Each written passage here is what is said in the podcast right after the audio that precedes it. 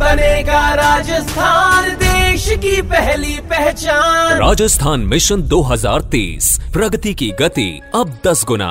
नमस्कार मैं हूँ आरजे रविंद्र। और आज हम बात करें अगर राजस्थान की तो अब तक देश के मानचित्र पर राजस्थान ने अपनी एक अलग पहचान बनाई है। लेकिन उस पहचान को बनाने में सीएम अशोक गहलोत का विजन बहुत महत्वपूर्ण रहा है। इसी विजन को साल 2030 तक और बेहतर तरीके से प्रदेश के विकास से जोड़ने और प्रगति की गति को 10 गुना करके देश का नंबर वन प्रदेश बनाने के लिए राजस्थान सरकार लाई है। राजस्थान मिशन 2030 मिशन 2030 में सबसे बड़ा कदम है सभी वर्ग के लोगों को एक साथ सम्मिलित कर उनकी राय व सुझाव पर अमल कर प्रदेश को आगे बढ़ाना, जिसके लिए सभी का बराबरी से सशक्त होना ज़रूरी है, जिसके उद्देश्य से सीएम अशोक गहलोत ने लागू की महिला सशक्तिकरण के लिए इंदिरा गांधी स्मार्टफ़ोन योजना। इस योजना का लाभ सभी महिलाओं को समान रूप से मिला। योजना के प्रथम चरण में मोबाइल पहुँचा 40 लाख महिलाओं के हाथ। इतना ही नहीं, चिरंजीवी परिवारों की महिला मुखियाओं को स्मार्टफ़ोन व डिजिटल कनेक्टिविटी देकर उनकी भूमिका को भी महत्व दिया गया। देश की हो या प्रदेश की प्रगति, महिला और पुरुष सबकी सोच और समझ को बराबरी का दर्जा देती है राजस्थान सरकार। इस सोच को समाज में हर तरह से बढ़ावा देने के लिए हर मुमकिन कोशिश कर रही है राजस्थान सरकार। अब गाँव और शहर की महिलाओं को एक सुरक्षित प्लेटफॉर्म देने का वादा कर हर चुनौती को आसान बना रही है राजस्थान सरकार।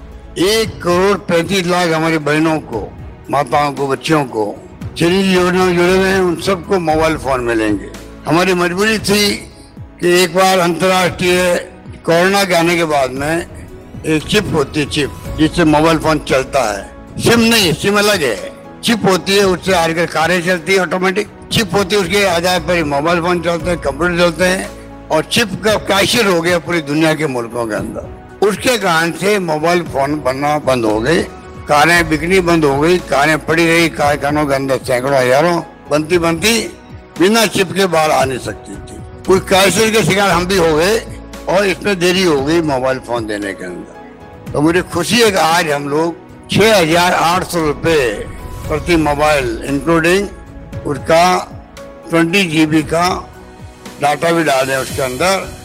महिलाओं तक घर घर पहुंचकर स्मार्टफ़ोन वितरण एक सराहनीय प्रयास था। महिलाओं को डिजिटली साक्षर करने और सुरक्षित रखने के लिए भी हर प्रावधान को दिमाग में रख कर ही राजस्थान सरकार ने ये इंदिरा गांधी स्मार्टफ़ोन योजना लागू की। माननीय मुख्यमंत्री साहब मैं तहे दिल से आपका हार्दिक अभिनंदन करना चाहती हूँ। आपने इंदिरा गांधी स्मार्टफ़ोन योजना के तहत हमें ये स्मार्टफ़ोन उपलब्ध करवाया है। आपका बहुत बहुत धन्यवाद है। राजस्थान की सभी बच्चियों व महिलाओं ने इस योजना को दिल से स्वीकारा और इसका लाभ उठाया।